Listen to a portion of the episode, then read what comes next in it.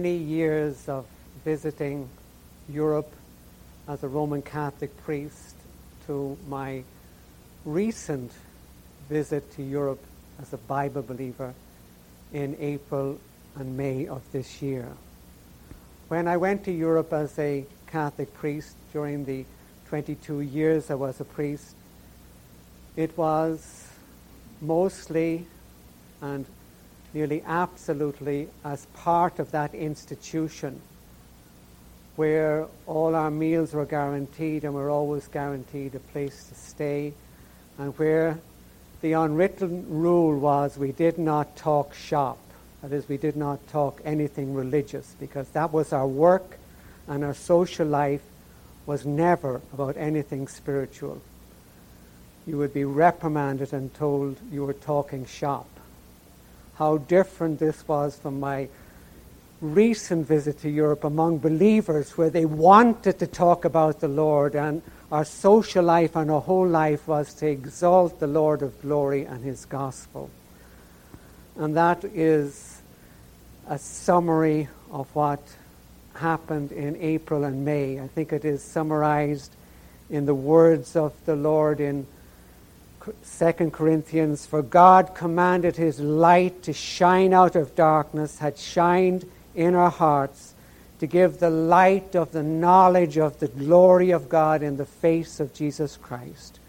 But we have this treasure in earthen vessels that the excellency of the power may be of God and not of us. And that is what I sensed very strongly was that the power and the excellency was of God to use this earthenware vessel to proclaim His word and to see a faithful remnant, the nation of Poland, in London, and in my own Ireland. Now, the major contrast that I wish to make tonight and that I will shortly be getting to is the contrast of what I saw as a priest regarding the situation, the political situation in Europe when I visited during my 22 years. Most of that time was at the initial stage of what at that time was called the European Economic Community. This visit was at the prelude before there was revealed to the world the new constitution of the European Union and the setting up of the European Union to be the major superpower in the world with the most resources and the most inhabitants or citizens. And so, what I was sensing regarding this European Union as it is now being shaped is the major substance of tonight's talk. But before I get to that, I want to give a little resume of the. Uh, outreach, the mission outreach that I had among the believers in these different parts of Europe, Poland, London, and in my own Ireland. It was multifaceted in a certain sense. It was this Bible believing church praying together in the Lord, and it was the sensing of the presence of the Lord and the power in His gospel with other people involved in our ministry, and it was the sensing of the, the power and majesty of God going forth in the gospel. It began on April the 18th as I arrived in Warsaw, the capital of Poland, and I was taken immediately to an apartment complex of the Wolskis, Mike and Peggy. And there on the first evening gathered believers. I was amazed that for the most part they were every one of them out of the Roman Catholic Church and on fire to give the gospel to Roman Catholics. That was an edifying evening for me to begin with, seeing even recent converts who I knew were already ministering the gospel unto others. The next day, as we were getting ready to go on the streets to hand out tracts and to witness, as we were traveling to the main square outside one of the subways where we were to evangelize, I noticed a man carrying a wicker basket in his hand, and I asked Wolski in the car, What is this? What's the meaning of this? This man carrying a small wicker basket. And he told me it was Glorious Saturday, that is the Saturday before what Catholics call Easter Sunday. And he was taking the eggs to the church to have them blessed by the priest. And then I looked around and I see a whole lot of families moving towards different churches with little baskets in their hand. And I was really taken aback at this ritualism of middle aged people going off with little baskets in their hand to a priest to have them blessed. And in a certain sense, that's typified or symbolized what I was to see in my whole 10 days in Poland of the huge, massive Catholic churches, their statues, their idolatry, and their ritualism, typifying empty religious rites and rituals, which have enslaved a people. And most of that nation of about 39 million people. It was on Sunday, the 20th, that I had the opportunity to share my testimony in the church of Pastor Wolski and his Baptist church in Warsaw. And after I had given my testimony and uh, an invitation or an urge to, to motivate the people anew to witness to Catholics, I was really taken back by the prayers that were being said. I was having them translated for me. And I could understand that the substance of the prayers of these people in this church were that they would reach out in love and compassion. And I sensed the motivation of the people in the prayers that they prayed. Again, most of them former Catholics with a great desire to reach out in love to the Roman Catholics. What I had seen even in those early days from the first Saturday in Warsaw was one believer only two years out of Catholicism there on the streets proclaiming publicly the gospel as other gave out tracts and others talked to individual Polish people about the things of the Lord. It was on Monday the 21st that I was in a small city called Olson, and I was there to give a three day conference. I began, and there were 70 Catholic people present, besides a good many others. I could, in a certain sense, feel that there were melting hearts. And afterwards, when some of these people spoke to some of the pastors present and the Christian leaders, and some of them spoke to me through translators, I was amazed that the Lord seemed definitely to be drawing people onto Himself. And then in the afternoon, in my second presentation, one of the topics I addressed was that of idolatry and particularly of pictures of Jesus and of the very popular Jesus video. And I was quite amazed at the, the defense that was being made, not just on the part of Catholics, but of, of so called Bible believers for the Jesus video. So much so that one of the pastors came and took over one of the second mics and began, as it were, preaching rather than asking me questions of the necessity to have pictures of Christ and videos of Christ. And it, it was a long, hard battle. However, I sensed that at the end of it, we had, I think, for the most part, people seeing that it is not right not only not to have Jesus hanging on a cross pictorially in a chapel or in a person's living room, but to do so by video is equally horrendous. And that we do not use idolatry to portray the gospel message of the Lord.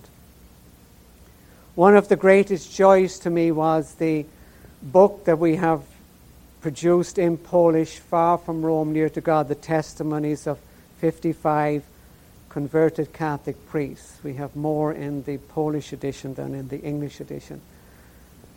It was amazing how people treasure this book. Men and women would bring the book to me and they would show to me that it was specially covered. And they would talk about how they loaned out the book to others and how the book was treasured and how the Lord had used that book to bring souls to Himself. It was while I was in Poland that we finished the sales of the second printing of the book. It is now out of print, and I'm praying that somehow we get the necessary funds that we are able again to reprint the book that is so needed and has been so well received. Our first printing of 3,000 copies sold completely out in the first four months that it was published in Poland. The main speaking that I did was a conference in Warsaw from April the 24th to the 26th. We estimated that we had 55 people in attendance each evening. And it was here that while the majority of Catholics in Poland and in England and in Ireland, the majority of Catholics are not interested either in biblical Christianity or in Catholicism itself, while they still practice some sort of rituals. Their greatest interest is in materialism. While that is so, we still had the remnant, as it were, searching, coming to these meetings. And it was a, a real joy to see the Lord open up hearts and minds, particularly when the sessions were over and we had the question time. It was very difficult to conclude some of these sessions. Some of the sessions went on for over two and a half hours before we got into informal questions when we were outside the conference room in the foyer. It was just amazing how people were really searching for the truth that is in God's Word and in Christ Jesus alone. And here I am very thankful to my sending church and to the prayers of the faithful here present and to others of our church. I really sense the power of prayer and of being united in a mission that I was doing, but it really was this church that was there as I could see the Lord opening hearts and minds people who had been controlled by drink and who had been controlled and trapped in materialism and in all types of worldly endeavors while in their Romanism were seeing the light of the glorious gospel of Christ Jesus. And I really am lost for words to explain just the different testimonies and that I got as different people spoke to me after those three sessions and those three evenings. On leaving Warsaw, I landed in London and I was met by Michael de Semlyen and taken to his home. And Donna, his wife, and Michael served me some good meals, and also we had great spiritual meals together, discussing the spiritual condition of London and England. And after meeting with them, I met with Andrew Price, who is really the leader of the different pastors in what is called the Church of England Continuing. He is the editor, together with Peter Radcliffe of the English Churchman, that represents the voice of those reformed people with inside the Church of England that are still standing on the solid biblical principles of the 39 Articles. It is amazing while thousands upon thousands of Anglican churches have gone under, that there are still six churches that are standing. And I got speaking in three of those six remaining churches of what is called the Church of England continuing. Bible believers still standing amid the materialism and emptiness of present modern day London and who have escaped the false ecumenism that is rampant in London and in the rest of England. These brothers truly ministered to me in the deepest, truly ecumenical way where we're one in the Lord. And it was most edifying to hear the stories of their witnessing at Walsingham and other different Catholic and Anglican shrines there in England, and of their hands on witnessing, and of their fearful proclamation of the gospel in Christ Jesus alone, by faith alone, and by God's grace alone. I had the privilege of meeting with Dr. Peter Masters of the Metropolitan Tabernacle. As you probably know, he stands in the shoes of where Spurgeon had stood. There still is a congregation of about a thousand people there every Lord's Day, every Sunday. And his work goes out right on the internet daily. And we can see on different DVD formats and CDs and other electronic media on the internet, we can see some of his preaching and teaching. It is quite interesting. I would refer you to his internet webpage, www.metropolitantabernacle.org. It was after my week in London that I went to my own Ireland, and I had from May the 5th to the 9th with my own family, which was really a gracious time where I saw the Lord again answer the prayers of this church here in having hearts open to me and questions asked me that really set the stage for me in a very naturally supernatural way to give the gospel to different precious members of my own family. And then on May the 10th, I began work with Reformation Ireland, represented by Raymond Stewart, in what was to be an 800 mile outreach across Ireland, sharing the gospel of Christ Jesus the Lord. On May the 11th, I ministered in the Carrickfergus Congregational Church in the morning and in the evening to the Ballyclare Reformed Presbyterian Church.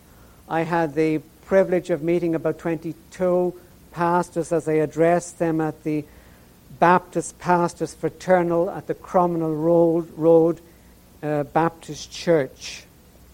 On May the 14th, Raymond Stewart and myself were joined by Mark Fitzpatrick, and we were to begin this long journey right across Northern Ireland and Southern Ireland. And these men's zeal really ministered to me. When we stopped at different towns, they were there out witnessing to people, giving out tracts, and uh, the zeal that they had for the Lord was not just when we reached the church, but even on the journey there.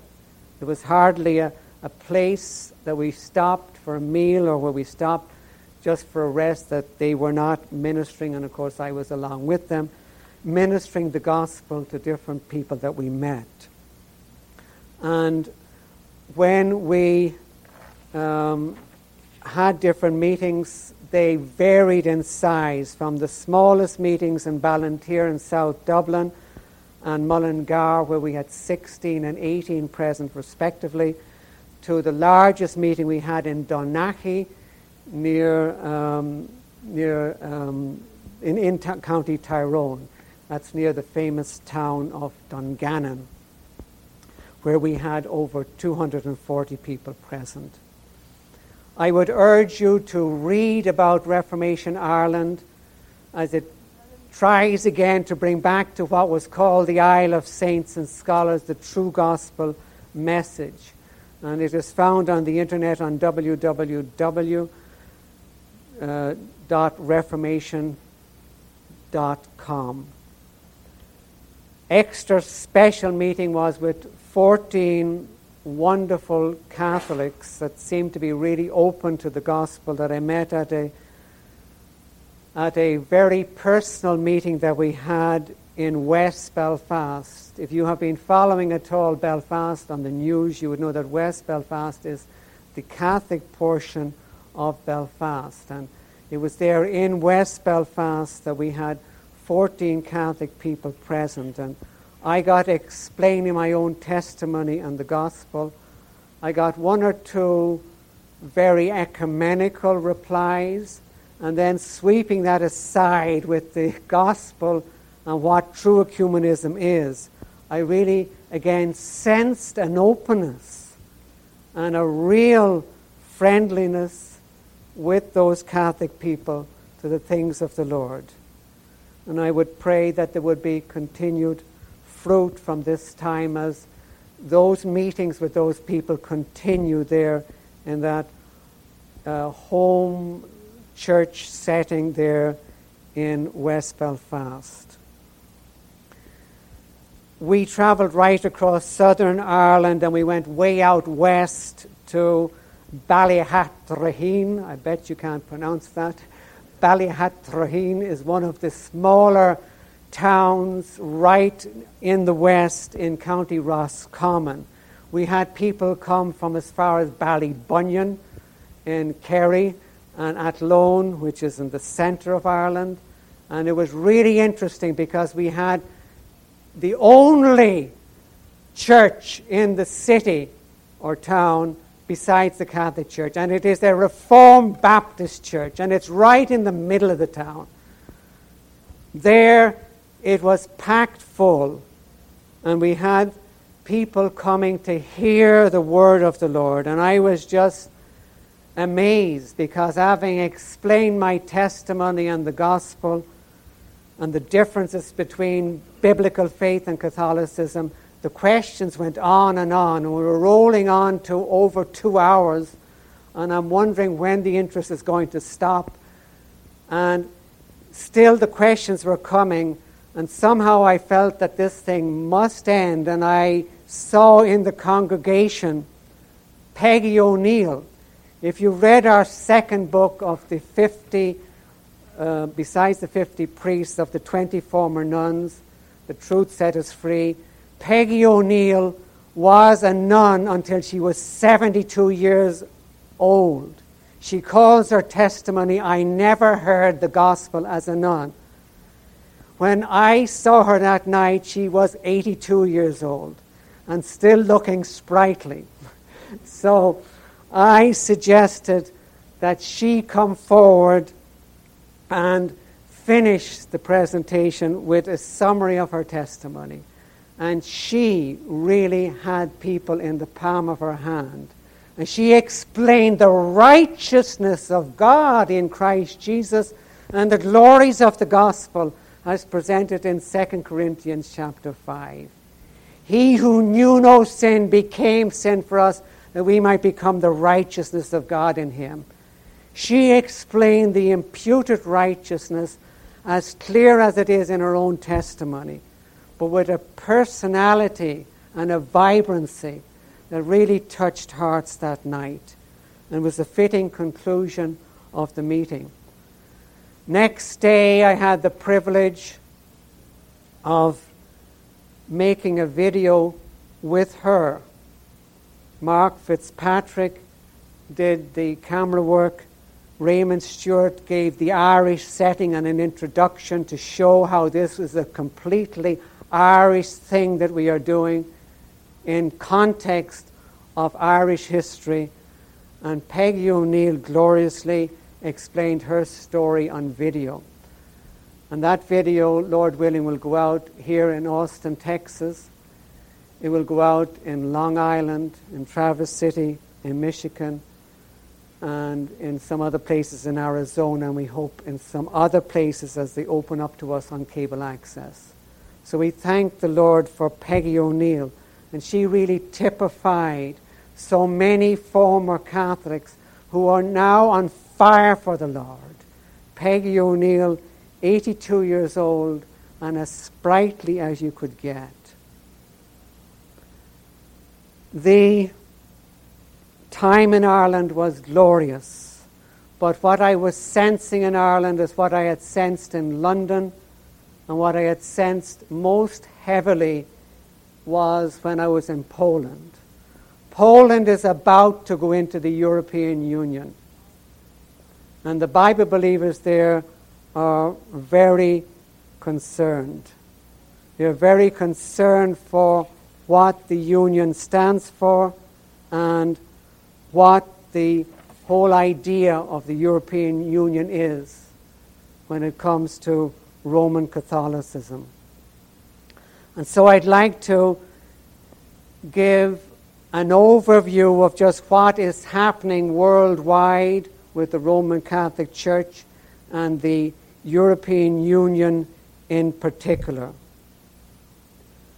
Under the proposed new constitution of the European Union, which was already ratified last Friday,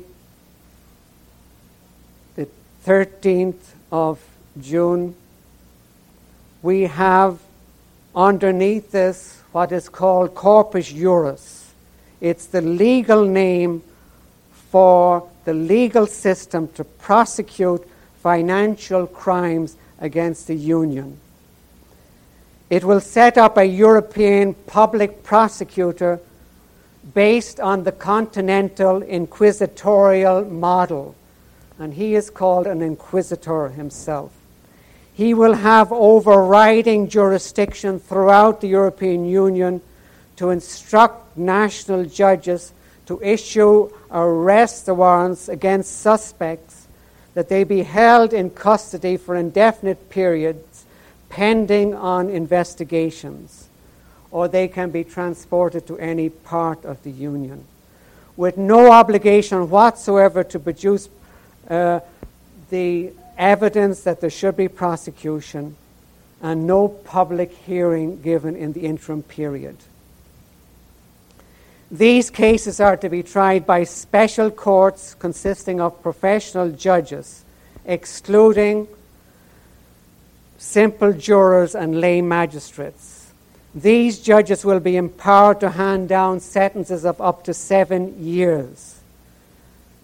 The United Kingdom's unique judicial system, like unto the United States, is understanding that a man is innocent until he is proven guilty. He must be physically present to be tried, that is habeas corpus, and he can be tried by jury.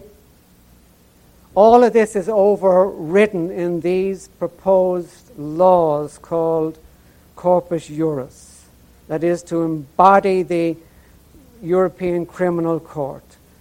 Now, while this is only technically to do with the crimes against the financial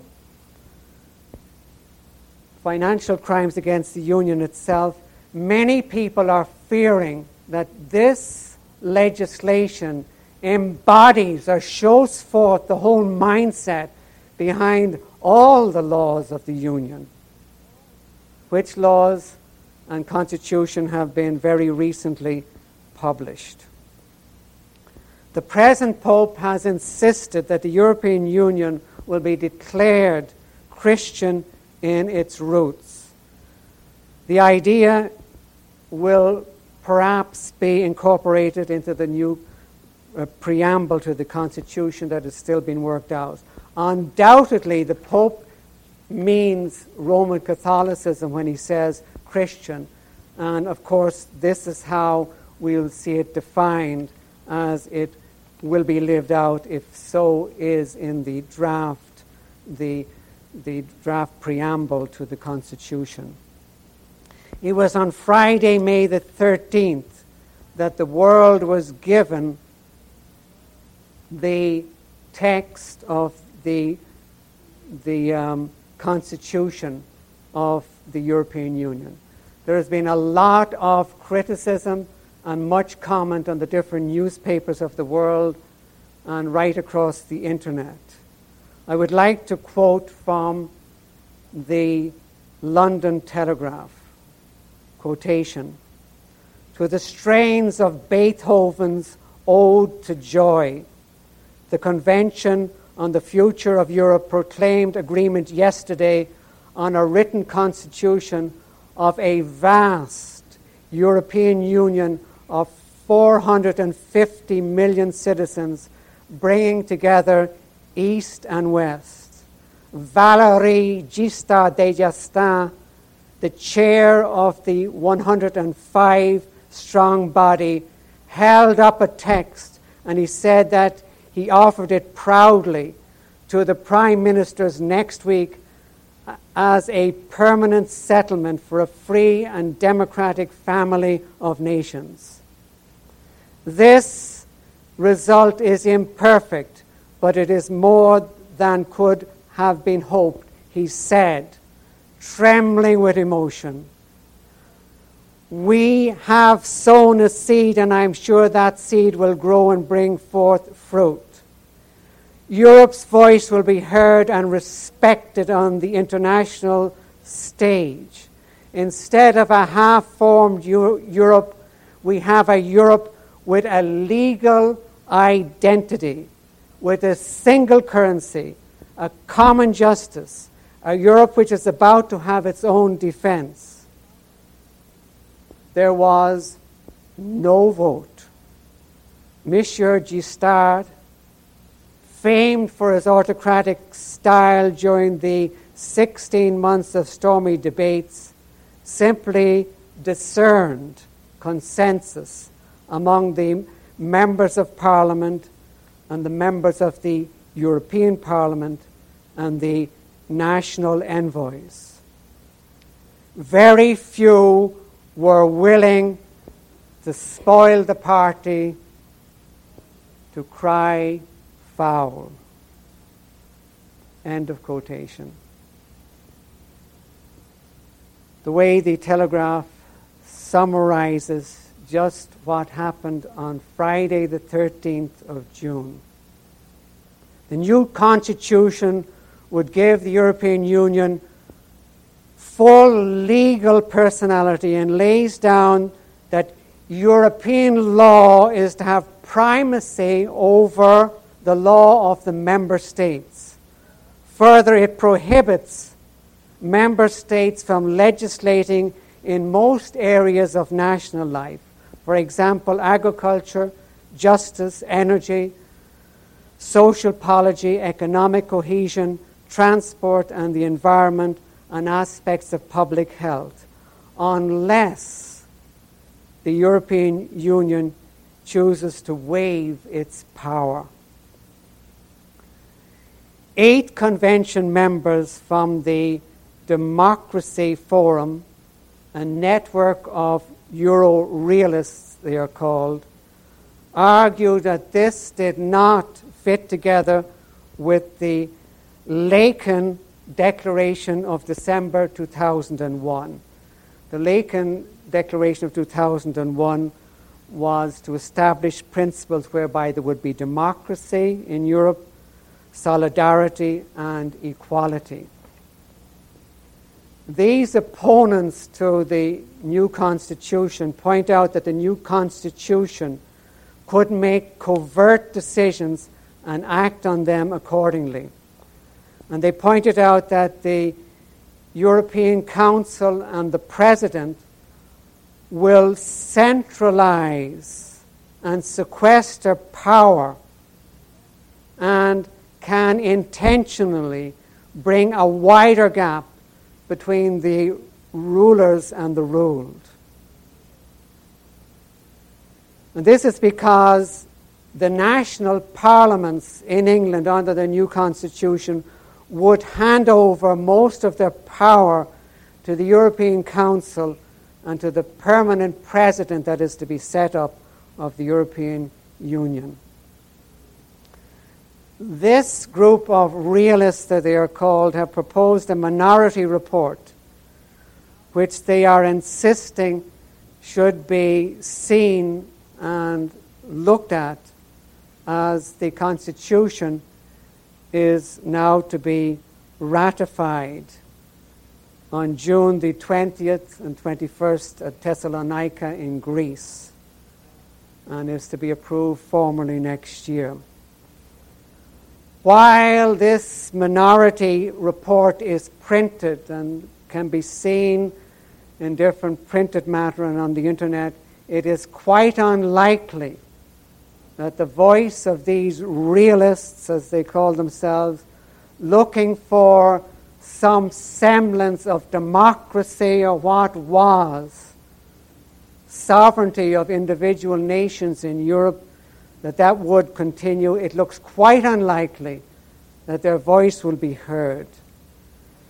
It was their plea that the European Union would not be called European Union, but would be called Europe of Democracy, ED, instead of EU. But it is quite unlikely because of the, the um, popularity and the, auto, the autocratic power that Giscard d'Estaing has been risen to as the framer and the one who has proposed to Europe their new law, and the enthusiasm in which he has sensed that this is accepted and he has decreed that by his intuition it is so. This has been so elevated now before an intoxicated Europe that it looks quite impossible that this new order will not become the order of the day. In Thessalonica on the 21st and 22nd, and next year to be formalized in Europe. Supreme power will not now be in the individual nations, but will be handed over to the European Union, and it can never be taken back again. What do I mean by that? It is written into the constitutions that once a nation decides to go into the union, it is irreversible. Under the new constitution rules, no nation will be allowed to secede from the union except by a vote of two thirds of the majority of member states, except they agree to that secession. So, in reality, secession from the Union becomes impossible. An EU attorney will be able to prosecute across border lines crimes that will give the European Union Attorney General far further reaching powers than the present day United States Justice Department enjoys here in the United States. And this Justice Department in the United States has been encroaching on the state's power for over 200 years. But from the beginning, the Attorney General of the European Union will have far more powers right across Europe than the present power of the Justice Department in the United States. There will be a full time European president elected by the prime ministers and by a foreign minister from different nations. And the European Union will acquire competencies, quotation, in all areas of foreign policy, including progressive framing of a common defense policy. The European Court will acquire vast powers that will ensure member states are actively and unreservedly in the Europeans' foreign and security policy, and that it is the Union is supreme. Monsieur Giscard said that the national veto is abolished, including immigration and asylum and 50 other areas. And there will be a European prosecutor to tackle cross border crime. the legislative powers of the European Union are set now and about to be confirmed in Thessalonica, in Greece, and to be fully ratified next year in Europe. And so we have a frightening, a frightening political union arising in Europe. It was as if the papacy foresaw this because way back in the time of Pope John the 23rd, he talked about the new Europe as, quotation, the greatest Catholic superstate the world has ever known. And more recently, the papal nuncio of Brussels has called the European Union a Catholic confederation of states. With concordats in position, the Catholic Church recognized in civil laws in most nations of the European Union, believers in Poland and in England and in my own Ireland that I spoke to were getting very apprehensive of what will happen when the new constitution is in force. We already have in the Union, even with present day law, some churches being closed down in Belgium and in France under the pretext that they are not a church that is recognized by the government, that they are a sect. And these are churches that we would call Bible believing churches, such as our own. But they are more apprehensive that in the days to come, this may more readily be done than at present. And that it will be the police, not the Roman Catholic bishop, that turns up to your door with a notice that the church is to be closed down because it now is considered to be an unloving sect and not a church as is ratified and accepted in the European Union. And so there, there is this concern right across Europe. And I think it is a concern that we as believers in the United States and elsewhere should be aware of that we have a legal body that is in its embryo state being set up that can mean a loss of religious freedom for Bible believing churches that we know. Parliament's main base is not Brussels, it is in Strasbourg, and that is in Strasbourg, France, not Strasbourg, Germany. However, there is a one week in each month that the Parliament holds a plenary session in Brussels, and so we hear Brussels spoke about much more than we do Strasbourg. But Strasbourg is the main parliamentary building of the European Union and of the European Union that there is to be under the new constitution. It was in December 2000 that Europe opened the doors of the new parliament building in Strasbourg. It had cost $12 million and it was it was patterned after the Dutch artist's famous painting of the Tower of Babel. And if you look at pictures of this parliament, and you can see them easily on the internet, it looks quite like a Tower of Babel. And it itself is purposefully left unfinished, as was the Tower of Babel. The new European Union is therefore built after the pattern of the Tower of Babel. Strasbourg, the city in which it is built, symbolizes the dream of the Franco German integration that was at the very heart of the Roman Empire, called the Holy Roman Empire, at the time of Charlemagne. You may remember it was in 772 that Charlemagne set out for 30 years to bring the nations of Europe under his heel. And eventually he did so.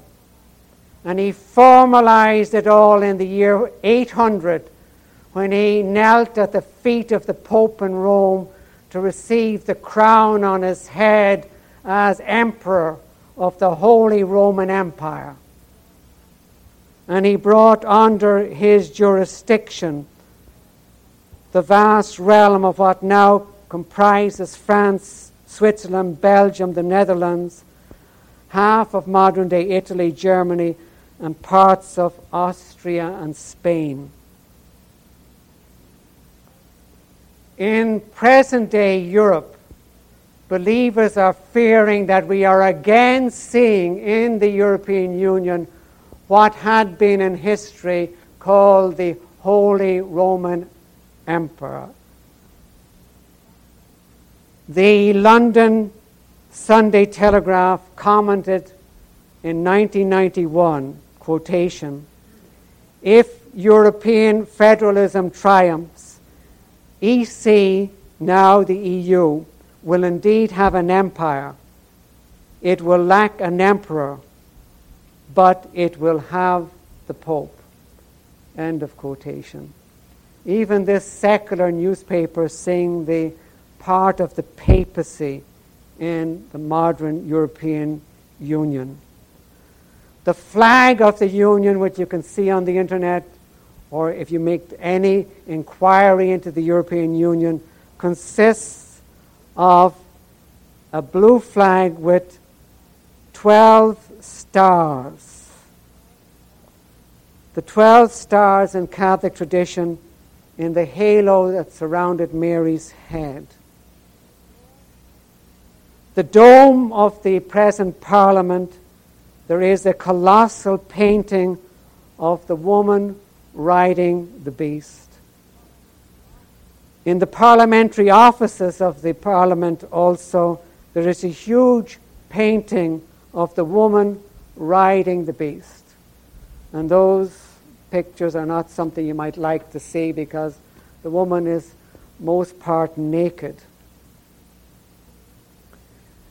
These emblems, for whatever political reason they have been done, are realities, and they appeared also on European postage stamps, like the one issued in Britain in 1984 to commemorate, the election of the second European Parliament. Whatever are the political reasons behind the Tower of Babel imagery in the Parliament and the graphic portrayal of the woman riding the beast. Whatever reason there was politically in having these things typified, biblically it is quite interesting that we should study the meaning of the woman and the beast. In Scripture, the woman and the beast are revealed in Revelation 17. She is the only city that is also a system or a religion that is also a infallible institution that has drunk the blood of the saints for over 608 years, whose colors are scarlet and purple, and who sits enthroned, not just on Vatican Hill but she has physical territories on all seven hills. The primal power of the papacy has been on these seven hills. In the course of history, from the 8th century, and we're coming now from the time of the famous Pepin, who gave the first papal states to the Pope, to his son Charlemagne in 800 itself, right through to the 14th century when the papacy finally reaches its zenith under Boniface VIII, having come through the hands and machinations of Hildebrand and the famous Gregory VII. We had the blending together of civil power with so called religious power that typifies the Roman Catholic Church. And nowhere is this duplicity better seen than in the handiwork of the Lord, in the pages of Scripture, in Revelation 17. She is revealed on the pages of Scripture. We know her by the throne that she sits, the beast that she rides, by the cup that she bears, by the name that is blazoned on her forehead, by her political lovers, by her shameless looks, and by her polluted deeds. By her prolonged conjectures, her deadly persecution, her massacre of the saints for over 600 years in her horrendous Inquisition. And these details are spelled out to us in the Lord's own word in that famous chapter. She rules through a priesthood and a monarchy that she calls infallible. We have here portrayed the papacy in the clarity of the Lord's written word. Now, how does the papacy work? And what will be one of the first things that she will do when the European Union is set up under the new constitution? What has she done with other nations when they are set up? When I was in Slovakia in the year 2000, and Slovakia had become an independent nation, separate from the Czech Republic and what used to be Czechoslovakia. What was one of the first things that the Vatican do, did? It was to formalize a legal concordat with Slovakia. It was then that the believers in Slovakia told me of their fears because a concordat legalizes the Catholic Church in civil law in a nation, whereby its laws can come part of the civil law, its institutions and hospitals and schools become recognized in civil law, its marriages and its annulment of marriages become recognized in civil law, and the Catholic Church has power and clout not simply as a religious system, but as a political system that she dares to call the Holy See. That is the official name she calls the Vatican when she makes her decrees with the nations. These concordats have been worked out. It is not simply the famous concordats that still stands that Pius XII made with Hitler and Mussolini, but it is concordats that have been established right across the world. Prior to 1989, she had made concordats mostly just with European nations. Now she does it with nations across the world, including Asian nations and Islamic nations. She has diplomatic relationships with the nations of the world.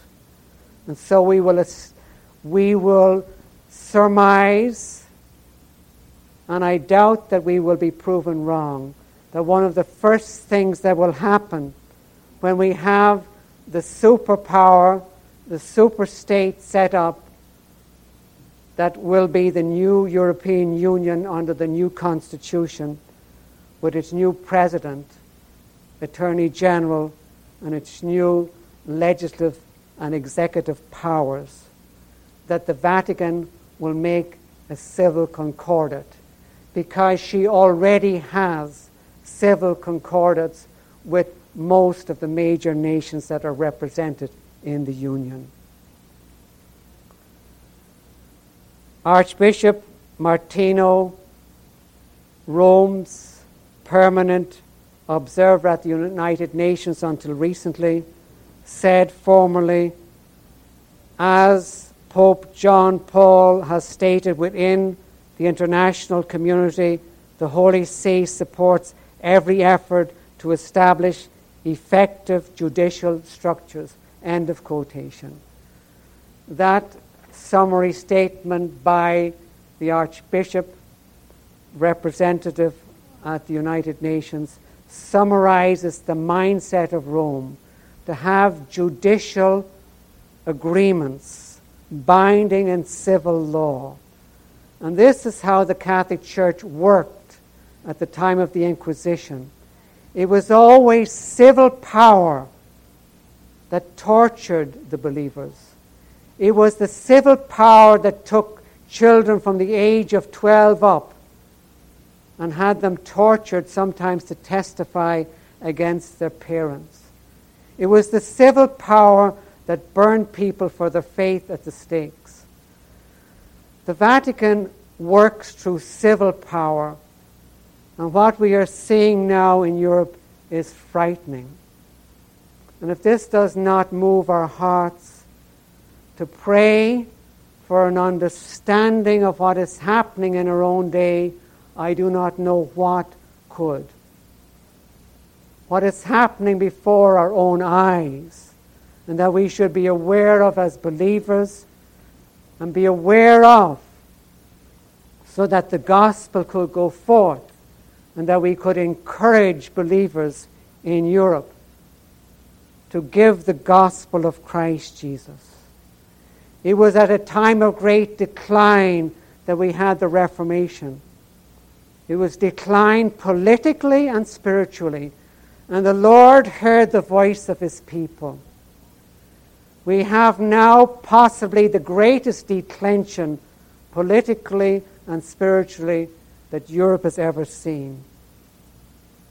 And is it not for us at this time of declension to pray that the Holy Spirit would be given and that we would see a real revival amid what looks to be catastrophe for the future for the European Bible believing churches. I pray that our hearts are moved with compassion to preach the gospel to Roman Catholics here and to pray for Europe and to know that God's word will succeed and that there will be victory for the gospel message. For the Lord said that His gospel is the power of God unto salvation, and that we trust. But we pray that He who promised that the Holy Spirit would be given would now give it at this age. And that first of all we would see the problem if we are to be prayer warriors, and if we are to encourage the believers in Europe, and that we join them in prayer and in worship before the Holy God to pray that the true gospel may go out and that there would be thousands, if not millions, saved through the praise of the glory of His grace. And so we present the window on Europe, praying that God's might and power may be seen in the European Union that is unveiling before our own eyes. May the Lord be glorified and may the gospel message go out. Amen and amen. Praise God.